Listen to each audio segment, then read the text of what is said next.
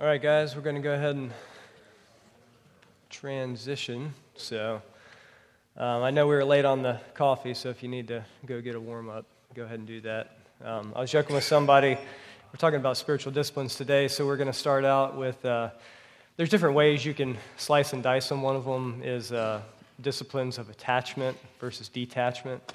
So, we're going to start with uh, the spiritual discipline of detachment from coffee um, to reveal how much we rely on it. yeah, Frank's like, I'm not ready for that yet. Um, yeah, I don't want to be that spiritual. Um, I'm, I'm there too. No, I, uh, I think I've gotten maybe about 30 minutes of REM sleep in about the last two weeks. So if I start to drool or mumble, um, just throw something up here at me.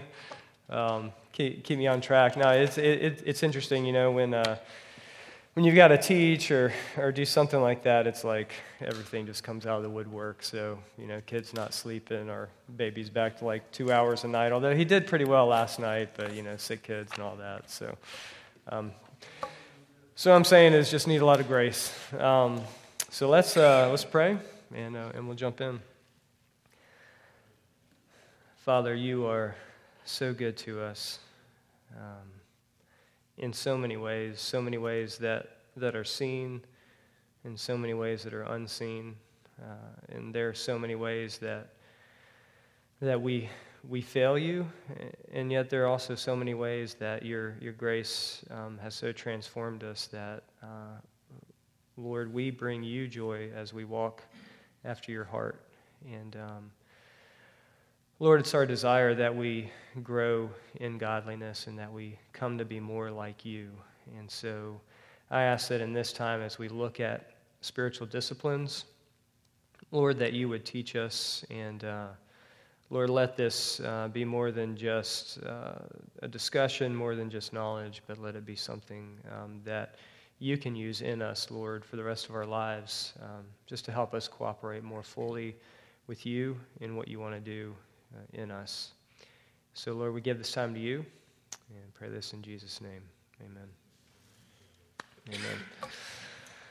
All right, so talking about spiritual disciplines. So, what, what are some disciplines? What are some spiritual disciplines you guys are familiar with? Just name them off. Read the Bible. Quiet time. Prayer. Yep. What's that? Fasting. Fasting, definitely. I, I, I, thought you said bathing at first. And I was like, well, I guess that, that could be, but yes, fasting. yeah, yeah. Um, others, other disciplines, anything that you guys are familiar with or you've heard of? Going to church? Okay.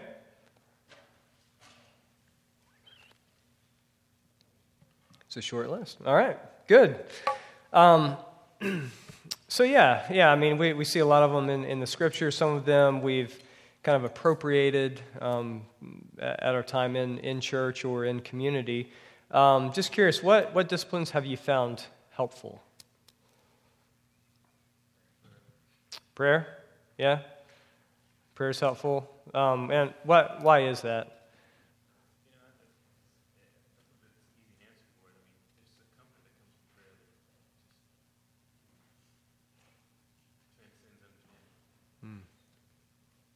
Yeah.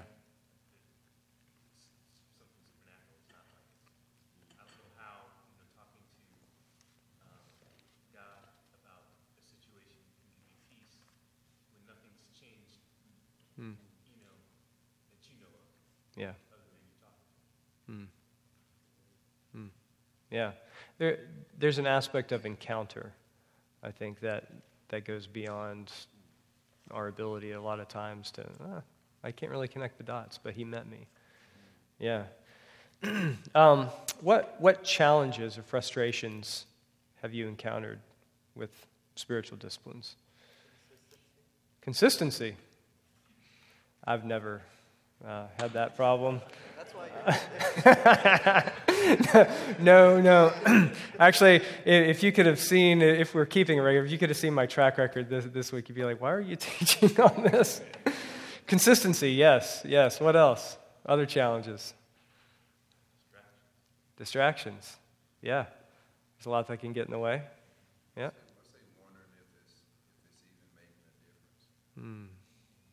Yeah. Especially if you find yourself consistently still challenged by mm. some of the same things. Mm. Yeah. Yeah. A lot of times we can, God, is this working? Am I doing this right? What's going on? Yeah. Yeah. Mm. Yeah. Yep. The checkbox syndrome. Yep. Just got to do it. I know I'm supposed to. Yeah. Kind of the same, but just like dryness, where you feel like you're doing this month after month, mm. year, nothing's really happening. Mm. It's, it's not affecting anything. It's still cold with that. Yeah. You're still trying to plot through it. Yeah. that's a challenge. Oh yeah. Anybody ever felt dry? Dry. Dry. Yeah. Yeah. Yeah. You're you're in good company. Um, and we're, we're going to talk about that some. Um, so, if you had to define a spiritual discipline, what, what is a spiritual discipline? How would you define it?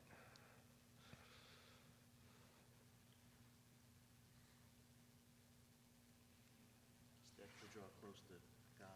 Okay, yeah. Steps to draw close to God. Yeah. And there, there's, no, there's no chapter and verse in the Bible that says spiritual discipline is defined as, so it's, it's open. So. Hmm. Okay. Yeah. Following Jesus' example. Okay. Anybody else? When you think about a spiritual discipline, what is it? Carlos. The exercise that make uh, grow uh, inside spiritually. Hmm. So, exercise, like that word, exercise to help you to grow inwardly, spiritually. Yeah. Yeah. Fellowship with God. Hmm. Yeah, communication, big part of it. Definitely, definitely. Well, we, we've kind of touched on a lot. You know, I, I think we're all familiar with the idea, especially if, if you've been around uh, fellowship for a while or if you've, you've been a believer for a while. So, um, where do we go from here? Uh, so, my, my story, just to give some, some context, um, I grew up in the church. My mom was a believer, my dad is not. He's, uh, although he may soon be, so you can be in prayer for him. Um, going through the Bible with him, which is really exciting uh, after like he just turned 70 this year, so um, really encouraging. Uh, but he and his whole side of the family is cultural Jewish. Um, so, you know, growing up in the church, mom took us to a, you know, local Southern Baptist church around the corner. It was, uh, you know, all right, read the Bible and pray. So, growing up as a kid, all right, I'm going to read the Bible and I'm going to pray. And, and that was about it. Um, when I got older and I was in, in my, my teen years and I really started to try to, you know, make this faith mine. You know, I, I had, had a conviction that this is what I believed. You know, I really wanted to pursue it and, and live it. And so, you know, pretty soon when you make that decision, you come face to face with that gap of, well, I know this is where God wants me to be, but this is where I feel like I am. How do I, how do I close that gap? Um, and so the church that I was a part of um, during those years, the, the message that I got a lot was um, if you had to summarize it, it was, you know what, if, if, if you're trying, then that's effort. And what you need to do is you need to come to a place of rest where it's no longer about you and your effort, but it's about you trusting God to do what only God can do. And so it was kind of this like let go and let God theology, which there's an aspect of truth to that. Jesus calls us to, to remain in Him and to rest in Him. Um, but we're also called to do. We're called to, uh, to, to, to, train, to, to put this into practice. And so, um, uh, what, one of the most helpful quotes I ever heard about that was um, from Dallas Willard. He, he said, grace is not opposed to effort, it's opposed to earning. Um, I thought, you know what? That's, that's, that's true. Like, grace says there's never anything that we can do to earn God's favor um, and to earn His work in our life. It's not transactional. Um, and yet, there is this sense of we are still called to put into practice and to apply effort to live out what He's called us to do. Um, so, as a young adult, um, you know, got turned on to spiritual disciplines. Uh, somebody, it may have been my brother, gave me this book. Has anybody read this before, Celebration of Discipline? Yeah, some folks familiar with that? Uh, by, by Richard Foster. Um, still such a, just such, such a great book in, in talking about the role of the disciplines in our life and then giving some practical guidance in terms of how to actually um, practice them. And so, you know, oh man, all right, I've got a runway ahead of me. I got something I can do. I'm making progress. And so, you know, my quiet times are just feeling so um, fruitful. And you know, just every time it's like, oh, God, God, you're, you're so good. You're showing me new things. I'm, you know, building this mental map of my theology and understanding the world and understanding you and all this kind of stuff. And, and, and it's, it's, it's great. It's great. It's very, um, very rich. And so, you know, my experience goes on like that for a while until, uh, you know, about the beginning of this past decade, which I, I, guess would be around the time we started having kids. Um, and uh, it just dried up. Just dried up. I mean, I would go to the Word, like nothing. Um, it was good. I was still learning, but that, that sense of, of you know, of, of sweetness and, and kind of the warm fuzzies, you know, that I was used to were gone. Um, so what do you do, you know? You know, I found myself kind of doubling back. All right, well, maybe I'm not doing it right. You know, maybe I'm not doing it enough. Maybe I need to do more reading. Maybe I need to do more praying. Um, but what I learned through the experience is that there are seasons in which God is working in our lives in different ways. And in some seasons, that does feel, you know, you, we have that sense of consolation that a lot of times when we're younger we have. But then there are seasons, and it's not forever, but there are seasons when He's moving in our hearts in a different way. And so um, there's a need to understand that, but there's also a need to maybe engage in the disciplines in a different way. But if we understand the overall role of the spiritual disciplines, then it's easier to cooperate with him and to get a sense of what he's trying to do. So that's where I want to go. So I've got some handouts. Go ahead and give to you guys. Oh, thanks, Joe. That one per table. You hand that to Richard. Thanks. That's to those guys. All right, that should be enough.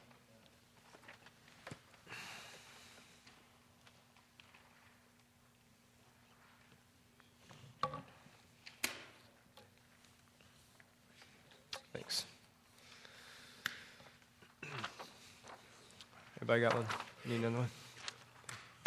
Yeah, I've got extra copies if there's, if we need more. Okay. Um, so you can see how my brain works. If you're a list guy or an outline guy, um, you're really going to enjoy this, I guess. I, I, was joking with uh, Dennis, just uh, I don't know, my, my, my brain is kind of sick sometimes. I, I was joking with him a few weeks ago about, you know, all right, when it's my turn to teach, I'm going to come down and it, I just have in my mind that the theme music from The Price is Right is playing in the background. so he was actually going to play it this morning, but we uh, had a technical difficulty, so I just have, just have to imagine that. Um, all right, so, so context. So let's, let's put this discussion of spiritual disciplines in, in context. So um, in, in three places. So, uh, first area of context is, is biblical. Um, and that's just to say that you know, we see the concept of spiritual disciplines and commands to practice them, and even the examples um, of them spread across Scripture.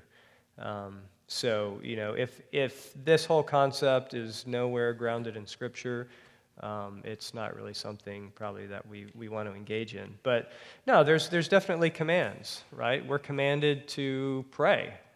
Um, we are, uh, you know, commanded to, uh, to learn and meditate on the Word of God.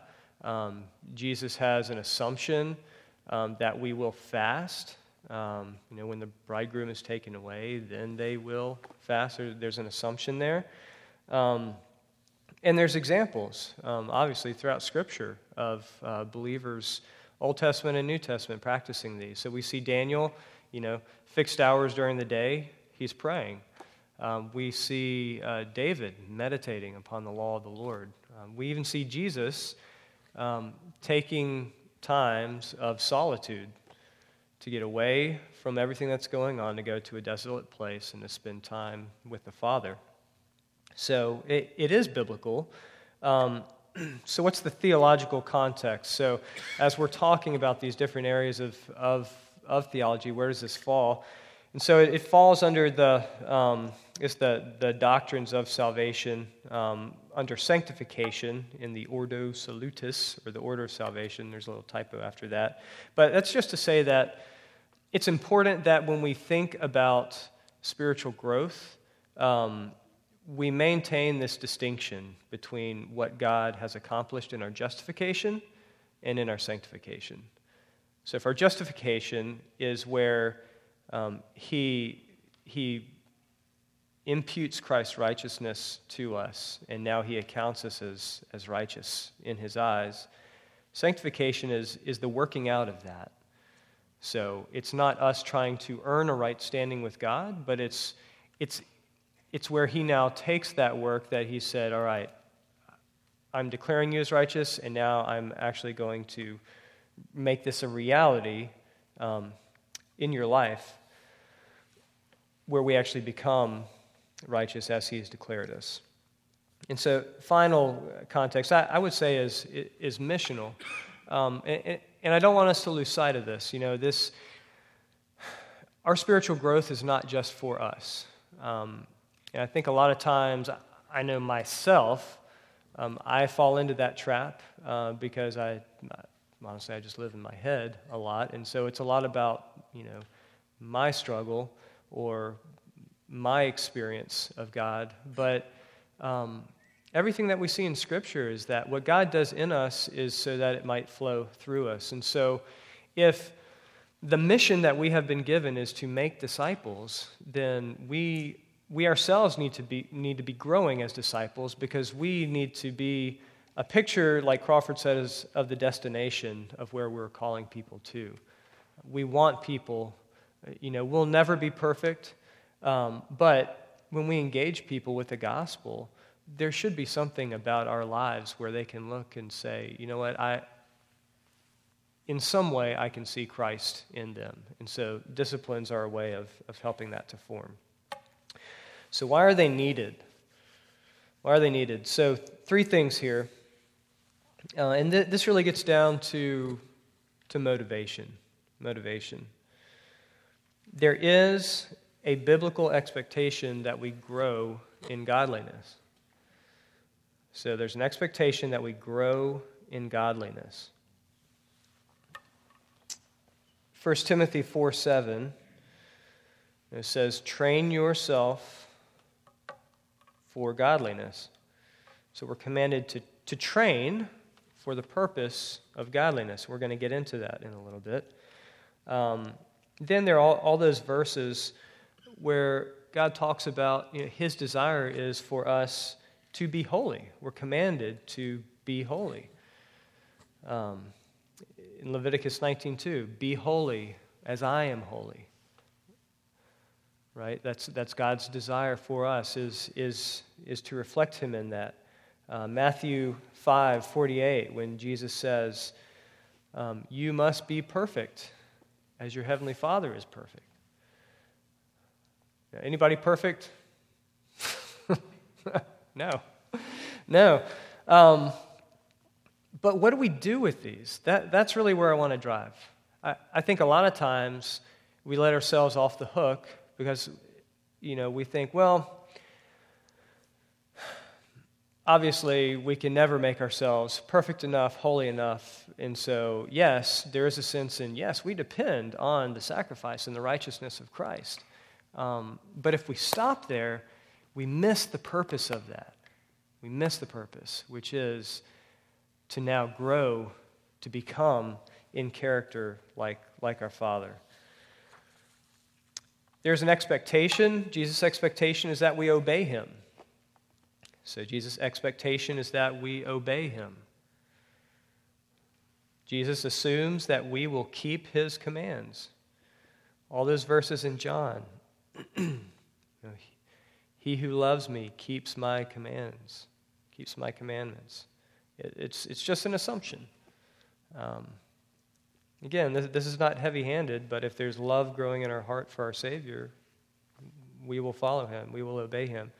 And then, um, looking in Matthew 28 in the Great Commission, making disciples involves teaching people to obey Jesus.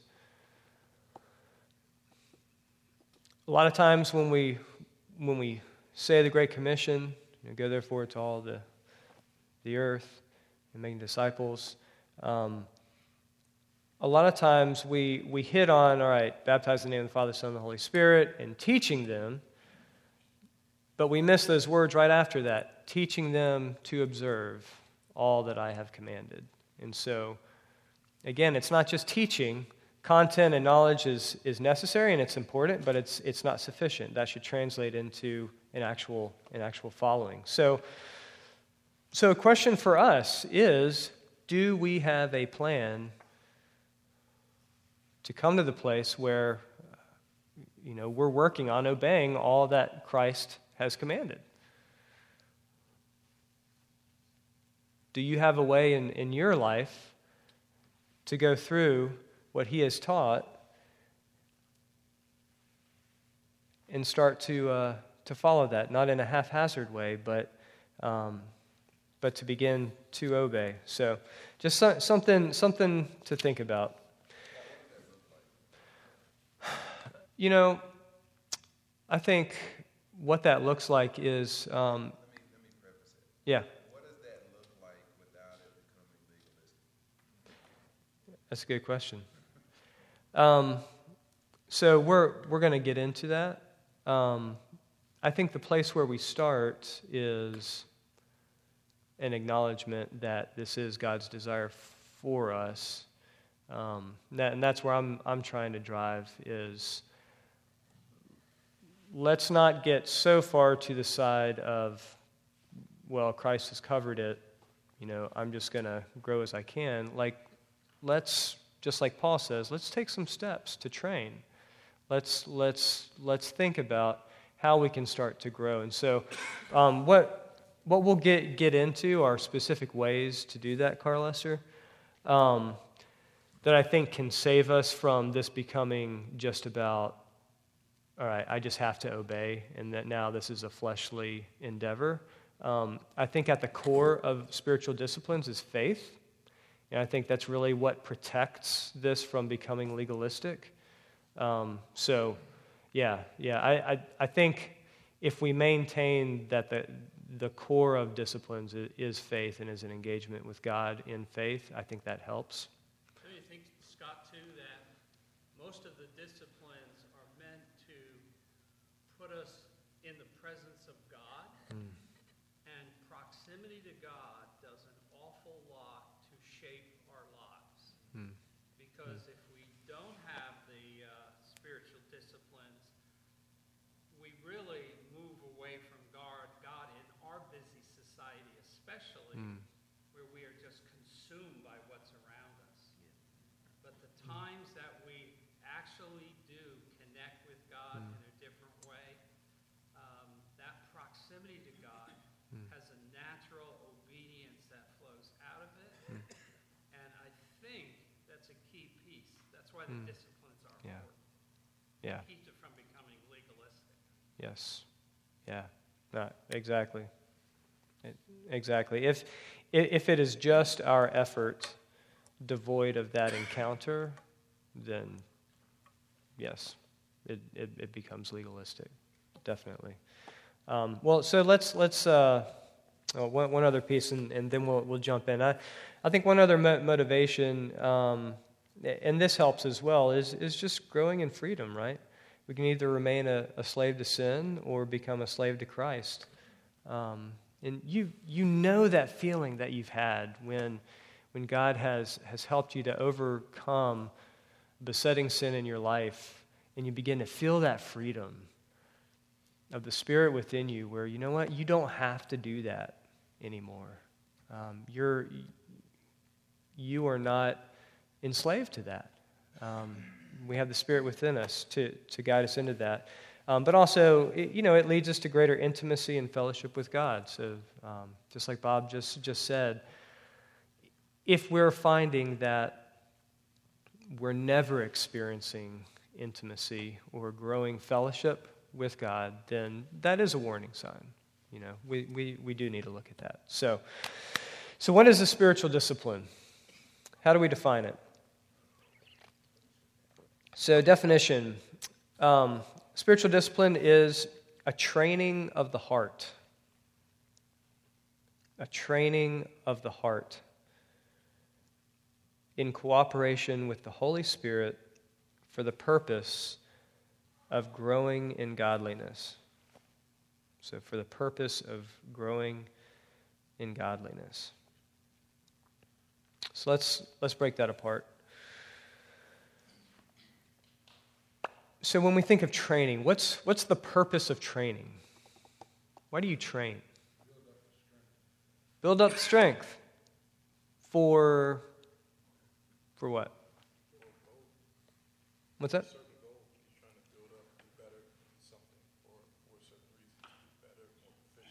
Yeah. Yeah, get better, to get more, more proficient.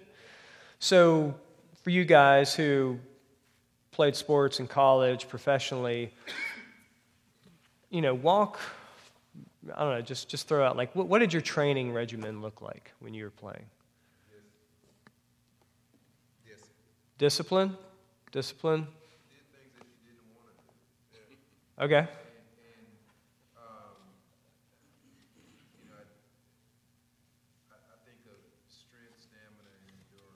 Um, but a lot of times you can't accomplish those objectives by yourself. Hmm. So you need someone working with you, pushing you, Hmm. working alongside you, um, in order to, to go further than Hmm. what you can could go or, or, or do or accomplish on your own. Hmm. So Yeah. um, I mean, it's, it's the rare individual that can, you know, man, I listen to Herschel Walker and I'm just like, you know, no, you can't still play today. I don't believe all you did was push-ups and, you know, you had this spirit, this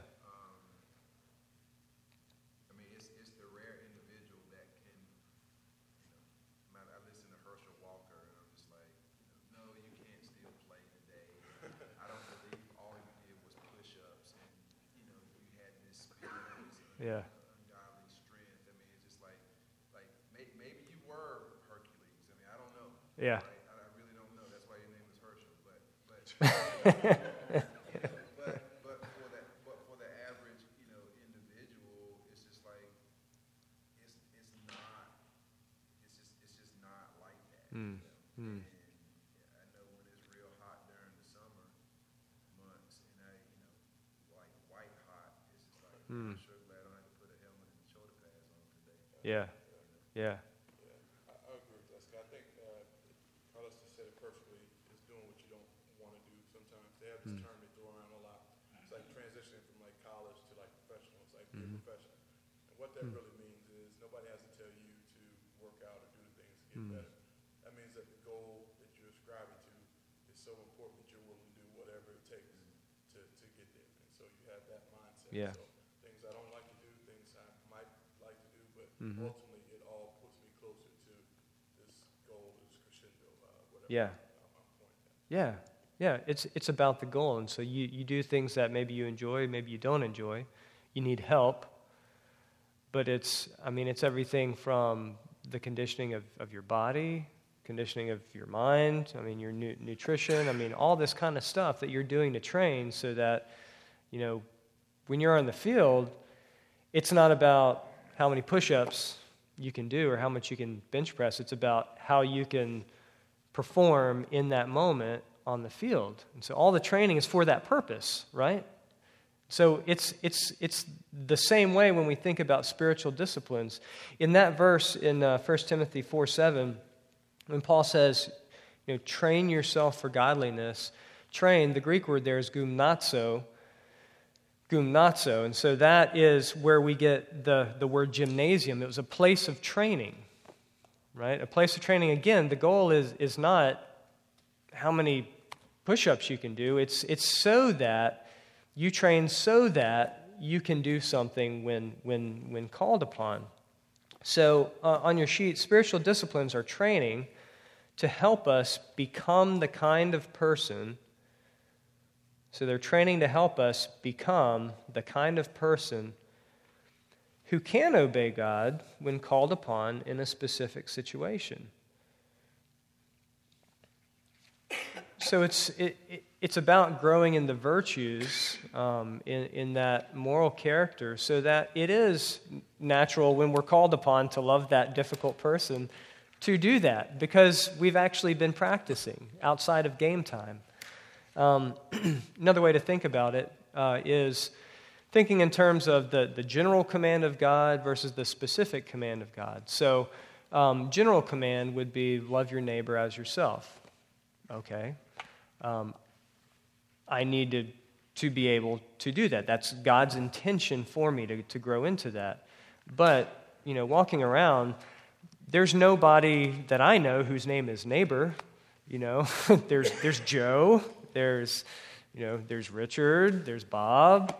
Um, so the specific call of God coming out of that general one would be hey, you know what? When you're at work today and Bill has that really annoying habit that just really gets on your nerves. Um, love him.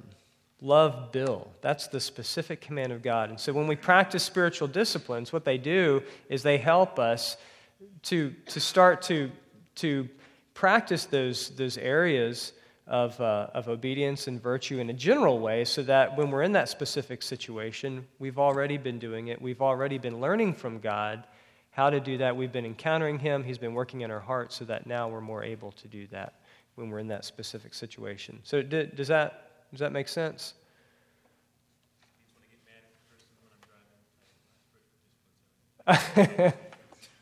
hey, hey, that, uh, um, that can actually be a very powerful spiritual discipline. So, um, yeah, which um, I've, I've practiced and I'm still practicing. So, um, so, you know, it, in the end, um, you know, part of that definition, a training of the heart in cooperation with the Holy Spirit, um, that, that's important. And again, that's something that saves us from that legalism. In Philippians 2 12 and 13, you know, Paul says, Work out your salvation with fear and trembling, for it is God who is at work in you. Right? Work out because it's God who's at work in you. And so, we're called to work it out, but we can do that because we know that God is at work within us, both to will and to work for his good pleasure. So there's a, there's a, a cooperation there. So, how do we engage in spiritual disciplines? Here's the general pattern lead with the body, lead with the body to open the heart to the spirit. We lead with the body to open the heart to the Spirit. So we lead with the body. if you think about it, all spiritual disciplines involve the body. Um, when we're reading the Bible, we have to get our body to a certain place. We have to either turn on our device or we have to open the book. That's using our body. When we're praying, we may be closing our eyes, right? We're, we're being quiet. Um, we're, we're thinking with our brains. We're using our body. Um, when we're fasting, we're abstaining from eating, right? We're maybe forcibly moving ourselves away from the food. Um, we're, we're using our body. And the, the point here is that in our, in our growth and in our, our engagement in disciplines, we're not passive. we, can, we can use our body to begin to engage them. So this is within our control, right? We can present ourselves, we can engage. So we lead with the body. So, engaging in a discipline is within our control. We are not passive. I said engaging in the discipline is in our control. We are not passive. So we lead with the body to open the heart. The core of every spiritual discipline is not the external action of what we are doing, but the opening of our hearts to God through that action. So the core of every spiritual discipline is not the external action, but it's the opening of our hearts through that action. So, getting back to what was mentioned before, when we engage in a discipline, we should expect a confrontation. We should expect an encounter. Now, may, maybe it won't be as um, grandiose uh, as maybe some that we've, we've had, some past encounters with God, but there should be some way where we are encountering Him and He is confronting us with the truth of who He is, and He's confronting the truth of, of who we are. so it is a confrontation of the truth of ourselves, the good and the bad. Sometimes it's, man, it's an affirmation in our heart of, you know what, this is real. I have accomplished this in you, and you have grown in joy. Sometimes it's, it's a confronta- con- confrontation of the truth of ourselves about something that's, that's not good. You know, hey, you know what? This is going on in your heart. We need to take a look at that. We need to grow here. it's a confrontation with the truth of, of God. So, again, at, at the core of when we're practicing these disciplines, they should lead us to a place where God is, is starting to churn up within us hey, this is what's going on in, in, in your heart. Um, this is what I'm seeing over time, and here's my standard. Here is here's who I am, and here's who you are. What's going on? What's going on? So, this is also why honesty, honesty is, is crucial. Honesty with ourselves and honesty with God. God deals with us as we truly are. And if we keep trying to hold up the facade of who we think He wants us to be rather than we actually are or who others want us to be, and we're never able to go to those places in our heart that we can just be broken and honest before Him, we should not expect to make much progress. Because God wants to deal with the truth of who we are. And the truth demands honesty and, and authenticity.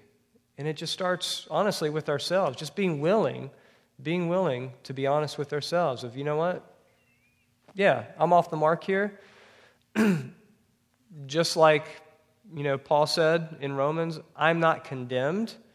There's now, therefore, now no condemnation for those of us who are in Christ Jesus. but I recognize and I admit that all right, this is off. I need to bring this into the light. I need to confess it to the Lord. And I need Him to work in my life. It begins with honesty, it begins with honesty and brokenness.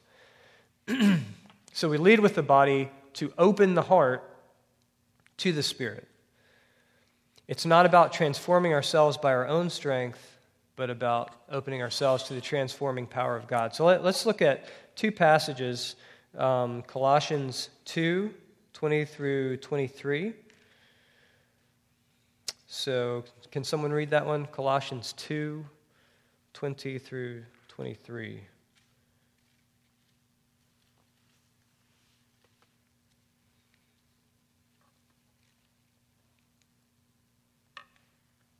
Bueller? Anybody? Go for it.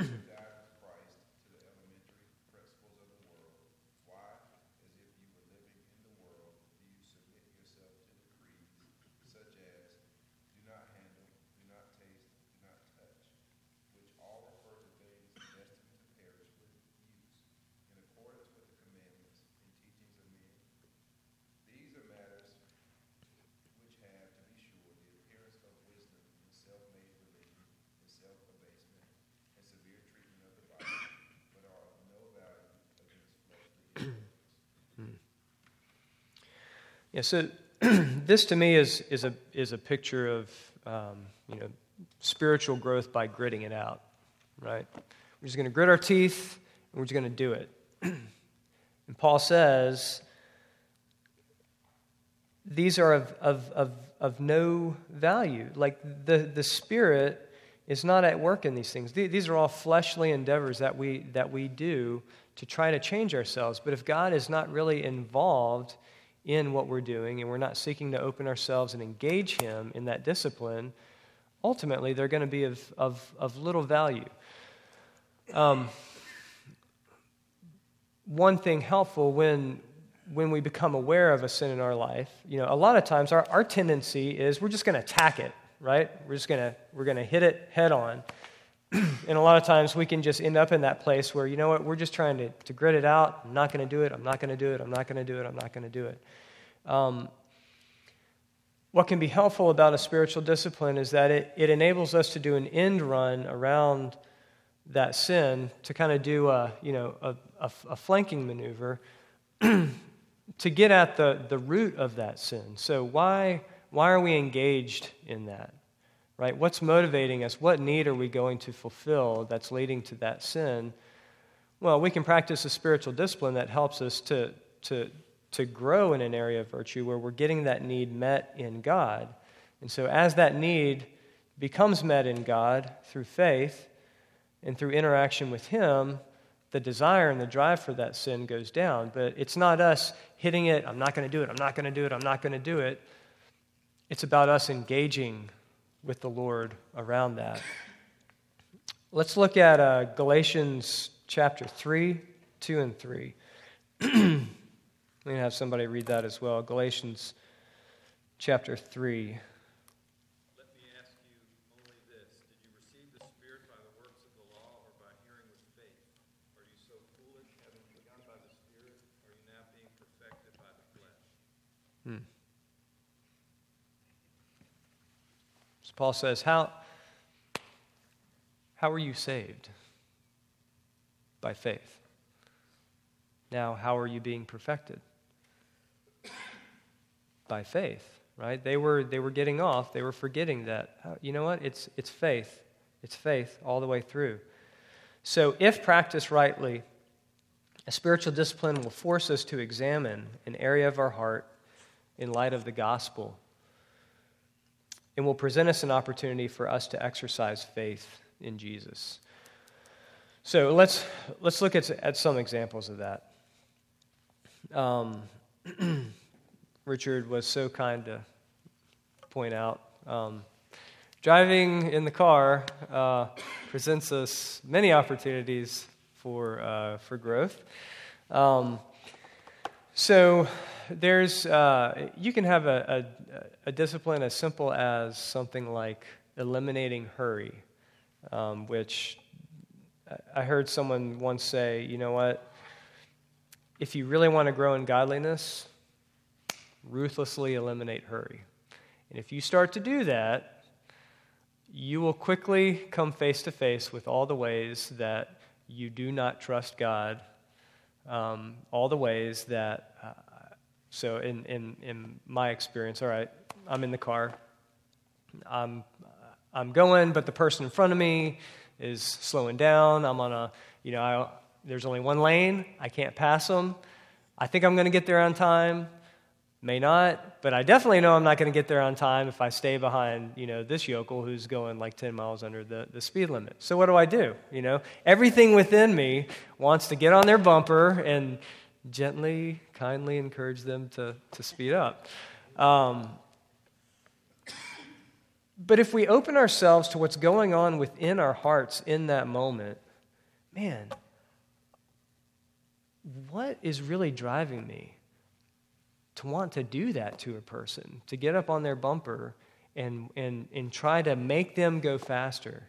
You know, it's really because I don't trust that, you know, if I've done everything, you know, I've gotten out on the road on time. I'm not really trusting that God is in control and that He's sovereign and that, you know what? Whatever time I get in is what time I will get in, and He can take care of that. But do I really believe that? Now, that's all coming from a very basic practice of eliminating hurry. Um, another one, stewardship.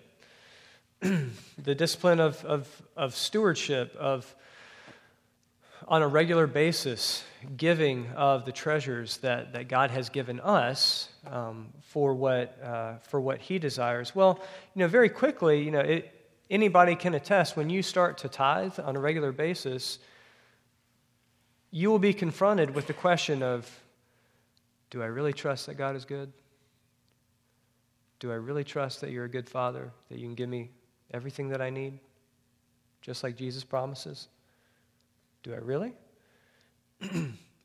Again, opening the heart. It's an opening of the heart to the Spirit, an engagement with God, an encounter with God that ultimately requires us to take a step of faith.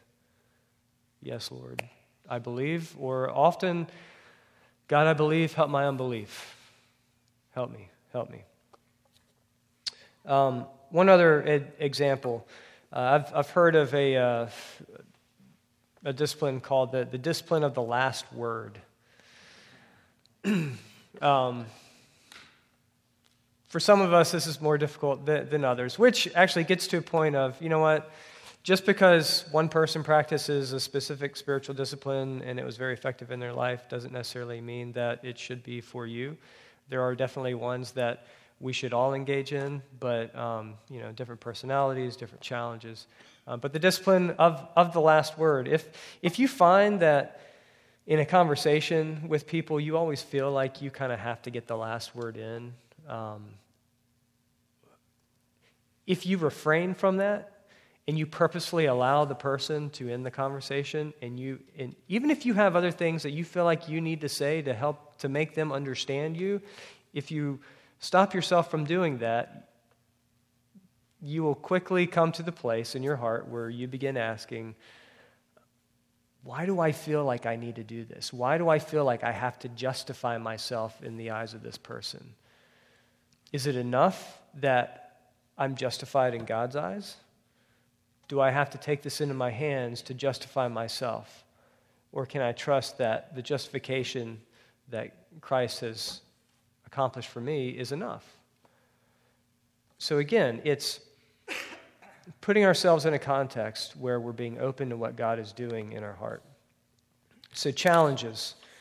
and then we'll, we'll get into the, the, the practical. There's, yeah, go for it. Let's see. Spiritual discipline will force us to examine an area of our heart in light of the gospel yeah, in light of the gospel. And will present an opportunity for us to exercise faith in Jesus. Yep. Yep, no problem. All right, challenges. There's um, three primary temptations um, when we're doing spiritual disciplines. Um, so when when you recognize that you've, you've given into a sin, if you find yourself, if you find that it takes you a long time and a lot of struggle to admit that and confess that before the Lord, these first two may be your challenges. So, one, one temptation is to hide from guilt. So, to hide from guilt. Rather than letting them expose our guilt, and drive us to God for pardon. Sometimes when we practice spiritual disciplines, it doesn't feel good. He's going to illuminate things in our heart that, that, that does not feel good. Um, and so if we struggle with the sense of guilt, a lot of times that will, um, we will allow that to keep us away from practicing because we just don't want to feel it. We don't want to go there. Another temptation is to cover our shame rather than trusting in Christ's covering righteousness. So, similar to guilt, you know, if, if guilt is I've done something wrong, shame is something is wrong about me. I, I am, am wrong. Um, but again, if, if we're not able to bring that to the light um, and, and find forgiveness and acceptance in Christ, then that can um, cause us to, to stay away. I, I think another temptation is to seek feeling good more than the movement of the Holy Spirit. Right? Even if it's uncomfortable or painful. And I think this gets to what we mentioned before about, uh, about dryness. Um, if we find ourselves in a season of our walk with the Lord where it just it doesn't feel as good as it did before, and if our history up to this point has been, man, every time I go, yeah, I just I, I leave energized and, and joyful and all this kind of stuff, and we start to not to experience that, um, that can cause us to kind of shy away. But I want to encourage us if, if that's your experience, and especially if that's your experience now, don't, don't shy away, but continue to present yourself to the Lord. Because even in those times of dryness, it, yes, it could be that, and, and I think that we should take time to examine our hearts. Um, if there is a, you know, any, any sin or anything that we're harboring and that we haven't confessed. But you know what? If you've done that and you feel like you're clean and, you, and you're still, you're going to the Word, you're spending time with the Lord in, in prayer, and it still just, just feels dry, it could just be that he's starting to move in a different way than he has in the past, right? He, he wants to mature us. And a lot of times, early in our, in our walk with the Lord, um, you know, it's new. It's, it's, it's so exciting. And I think a lot of times we just, you know, He blesses us with those kinds of experiences and, and, and, feelings to help us to keep coming back and to keep filling ourselves with the Word and everything. But there's a time when, as we go on in, in maturity, um, our walk with Him needs to become not about how we feel, not about how He makes us feel, but about a, a deepening and abiding love for Him, um, for who He is. So, yeah. Praise God. Could it also mean that we didn't move on the last word that He gave us? It could. It could.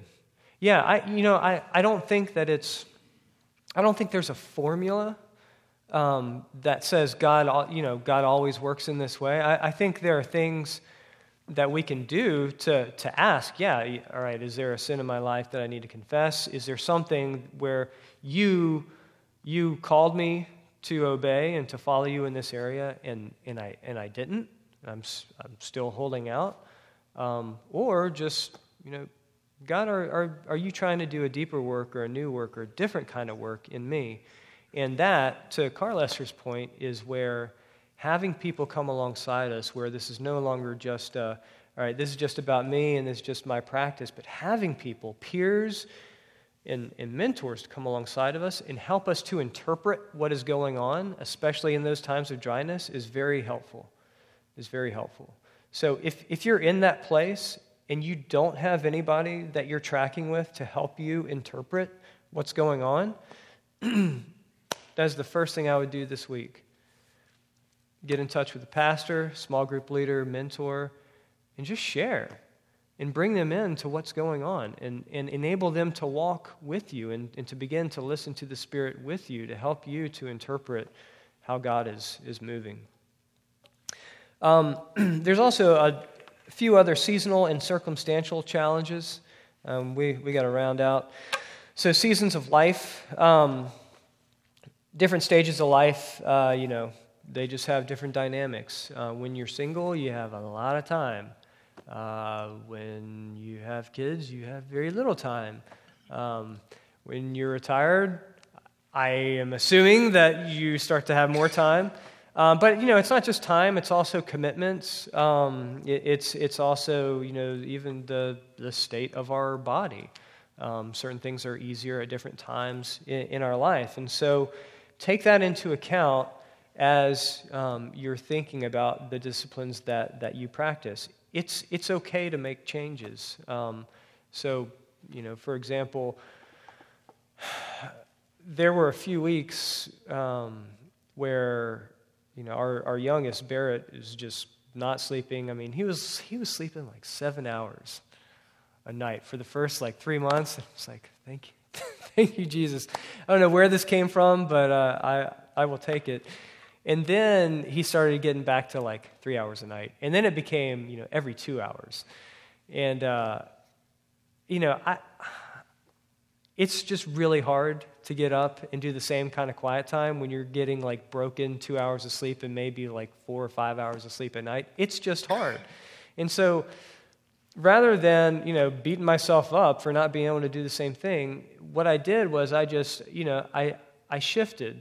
You know, I just acknowledged that for this time, this is a time of weakness for me, and yet I know that God's desire is still for me to be in the Word and to still be praying. And so for that time, I used a lectionary just to help me, um, where the, the prayers and the scriptures are already written out, and all I have to do is open the book and read it and pray it. And you know what? That was such a blessing because if it took me having to go and find the scripture and all this kind of stuff, and I don't think I could have done it. I needed something very simple. Um, so, season of life, circumstances, you know, if you're on vacation or if it's a crunch time at work or whatever, just take that into account. And then God's movement. Um, so, season of life, circumstances, and God's movement. You know, again, God may be working in an area of your life where you need to focus your attention. And that may be, uh, that may require maybe letting go of one discipline or lessening the time in one area so that you can increase the time in another area where you believe He really is trying to, to focus your attention. Scott, say those three again. Yes, season of life, circumstances, and God's movement.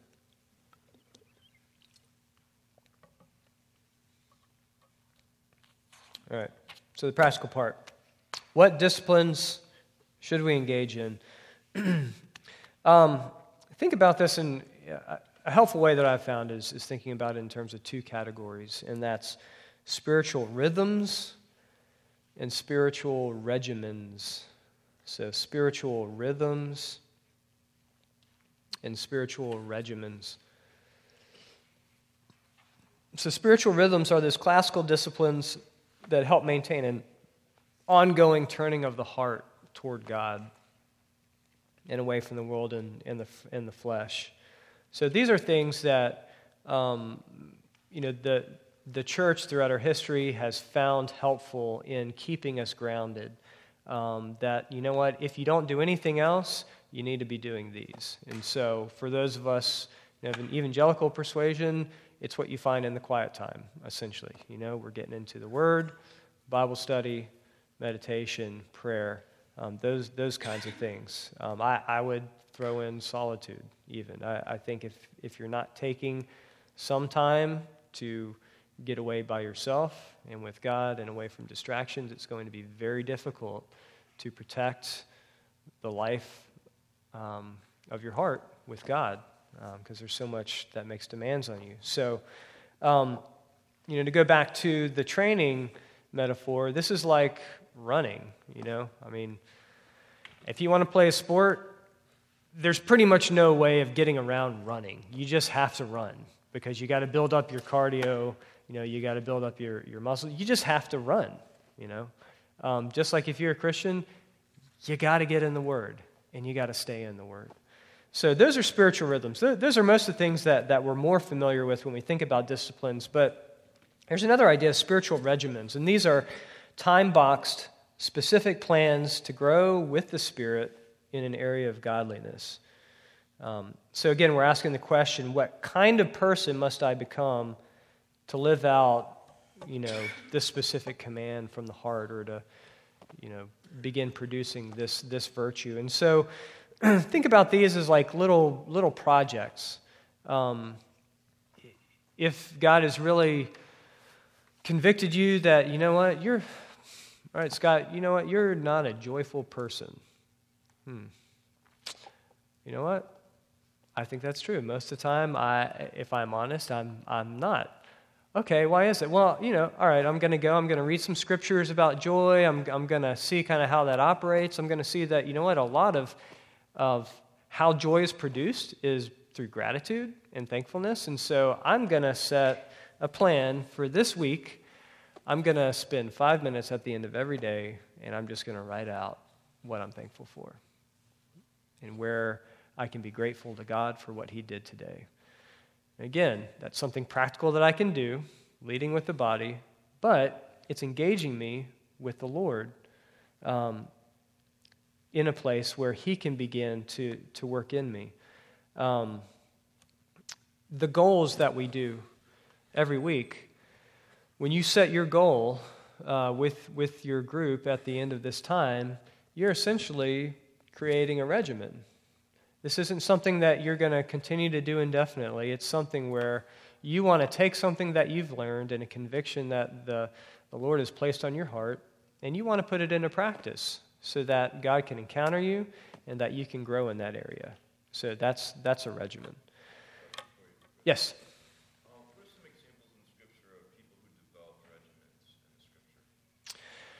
Yeah. Um, um, Carlos got, got his hand up. What, what were you going to say? Uh, there's many. Uh, one of them is, uh, I think it's in Corinthians when Paul told the congregation, you should be already uh, teachers uh, uh, about about the scripture. And I think what the disciplines or spiritual disciplines make in the in the person, like God say, be perfect because I'm perfect. Is that translation there is be mature, so grow up in the scripture. and That is why Paul told them, you should, some of you should be already teachers, mm. growing in the scripture. Mm-hmm. I guess what I mean is that Yeah. I, I see a lot of examples in Scripture about people developing rhythms, Yeah. people in the Word, people in prayer, this kind of thing. I'm just wondering if there's any specific, it turns out it's okay if there isn't. Yeah. Specific that you think of a regimen where people did what you're talking about. Yeah. You know, I'm, I'm, I'm trying to, to, to think through. Um, one, uh, honestly, one doesn't specifically come, come to mind right now unless Dan's got. Yeah. Daniel, Oh, yeah. But that's a rhythm. Yeah, that's, we're talking about a rhythm. Yeah.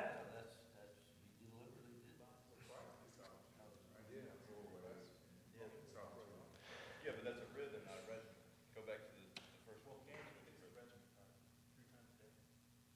Yeah, I, you know, I, I'd say at, at some point, I think, I think the distinction breaks down a, a little bit, and so you know, maybe it's trying to.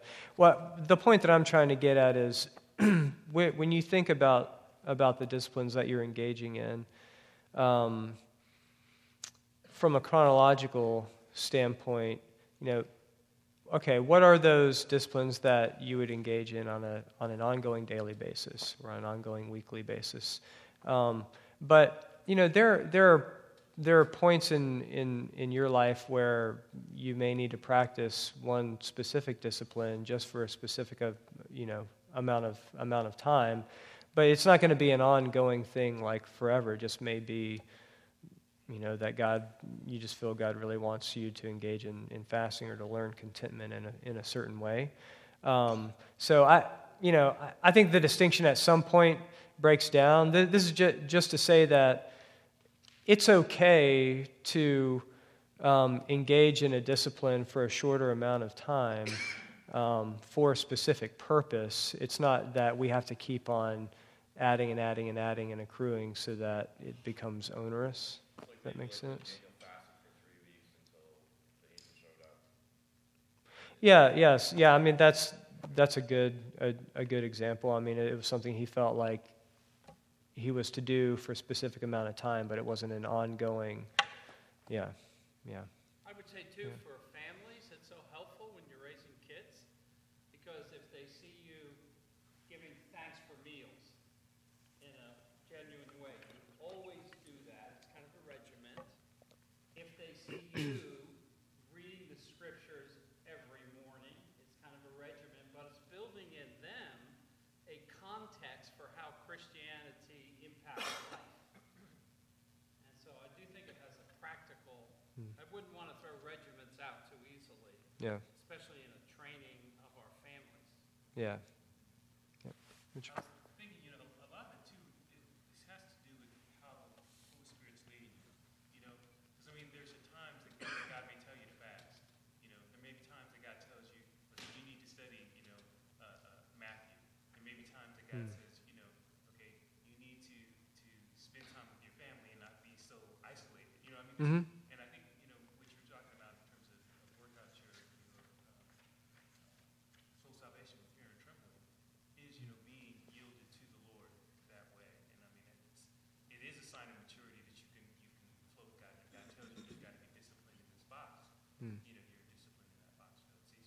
Yeah. No, that's that's that's it exactly. Yeah. I, I That's look good. at it as a form of just um, being intentional. Hmm. Uh, and the, the reality is, I, I I just learned this about myself. If it's if it's not on my calendar, it's probably just not going to get done. And I can have the best of intentions to Yeah. you know, do something, but it's like, you know, like, I know I need to lose weight, which means I need to have the, the Hmm. physical regimen of going to the gym and exercising, because otherwise, like, I'm not gonna, I'm not gonna lose, I'm not gonna lose the, the, the weight, so ju- just, um, just, I, I- I think acknowledging or recognizing um, how fallible we are as humans, um, and, and just realize that that carries over into so many areas, you know, of, of you know of, of our of our lives. But I don't I don't think um, spiritual growth and maturity, uh, physical strength and endurance. Um, you know, those things just don't happen by chance. Yeah. No, that's I couldn't say it any better. It's about intentionality. Yeah. And I think um, something we can't forget is uh, just, just like training, um, sometimes our spiritual growth, um, we're going to experience some pain uh, or sacrifice. Hmm. Um, Yeah. And uh, it's, it's, it's, it's not always a feel-good activity. We always don't feel up to it. Yeah. Um, there are moments in time where, um, you know, uh, something else is on our mind and we, we're, we just don't want to go there. Yeah. So, um, I think, uh, you know, expect pain or sacrifice in, in the process Yeah. uh, of our growth. You know, the, the pain of facing the truth, you know, um, in, in sin in our lives, or, or the sacrifice of, um, you know, giving up a Sunday morning soccer game to, to be here, Yeah. you know. Yep. It, it, it's, it's not always, uh, feel-good training, Yeah. but, uh, the results Yep. are It's about the goal. eternal. Yep. Yeah, that has value not just for this life, as Paul says, but for the life, the life to come. Yeah. Um, yeah. So it, you know, it, it comes down to intentionality, um, and and that that's why I've got the little piece on creating a plan. Um, whether it's an ongoing rhythm or it's a time box practice, let's just let's get intentional about that. And and a, a big way to do that is um, is writing it down. So keep it simple. Um, I think more and more simple is sustainable. Keep it simple. Um, think through your schedule. You know, I, would encourage you to, to think about all right, what does this look like uh, each day? You know, kind of what's what's the rhythm that I want to be in during the day on a weekly basis? Is there maybe something that I'd, I wouldn't do every day, but maybe on a weekly basis I would do? So, like for me, I've I've found that practicing solitude is really difficult to do that every day, but once a week, I can take a little time on a Saturday morning to get out and go for a walk by myself, and that's it. And I can finally get away from everything and all the noise and the bustle, and I can just listen and just listen to, uh, to God. So, daily, weekly, monthly, or even yearly, you know. Um, yearly could be things like uh, if you know if you're able to to go um, and take a weekend retreat or something like that um, to spend some just some concerted time uh, with the Lord. And so again, write it down and share it. Um, if if you don't have anybody that you're tracking through, um, sharing you know what you're doing, sharing your challenges, sharing just what's going on um, in your walk with the Lord uh, you know, find that person. We got people around our tables. Um, in, engage your, your fellow group members and, and share and learn.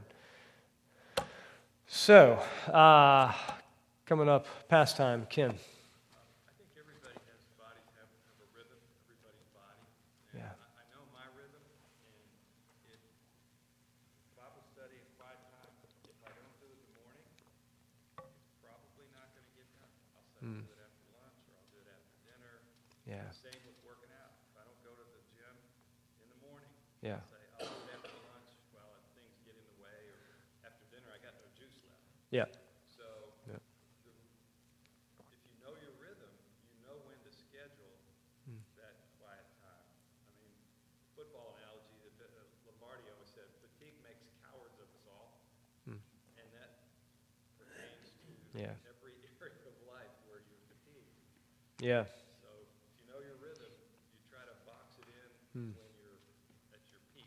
Yeah. Uh, that's, that's very wise. Very wise. Yes. So pay attention to, to how your body works. Don't fight it, work with it. Definitely.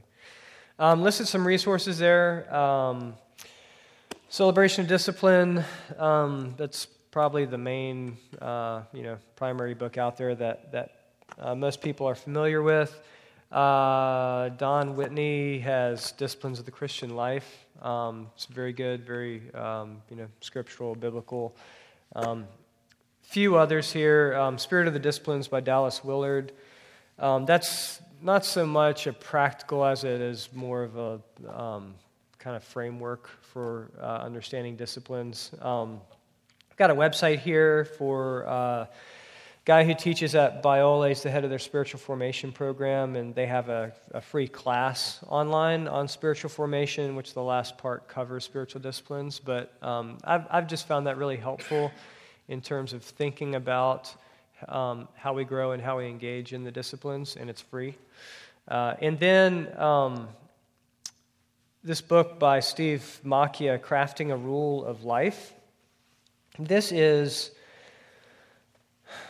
thinking about rhythms um, from the standpoint of, uh, you know, for us to, to really live in the freedom of, of how God has made us and who He has made us to be and who He's calling us to be, a lot of times freedom is, is actually paradoxically about limitations.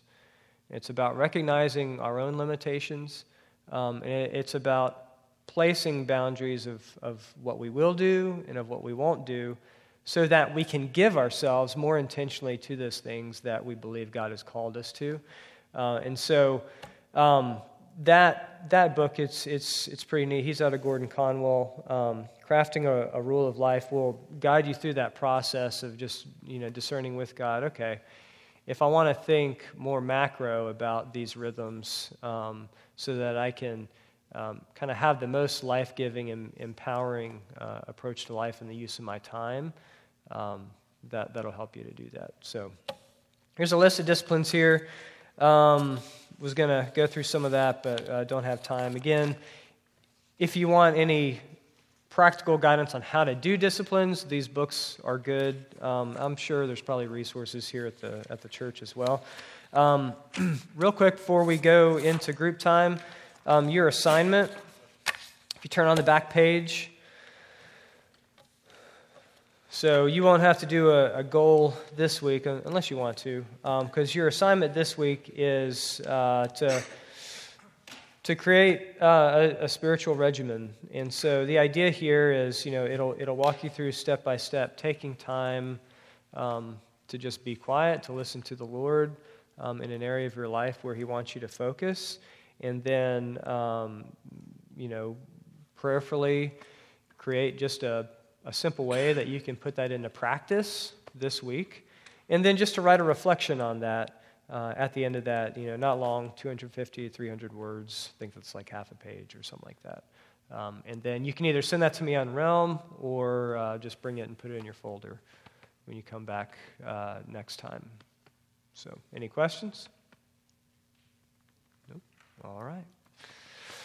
Well, we got 15 minutes, so let's take a little time. You got your thought journal.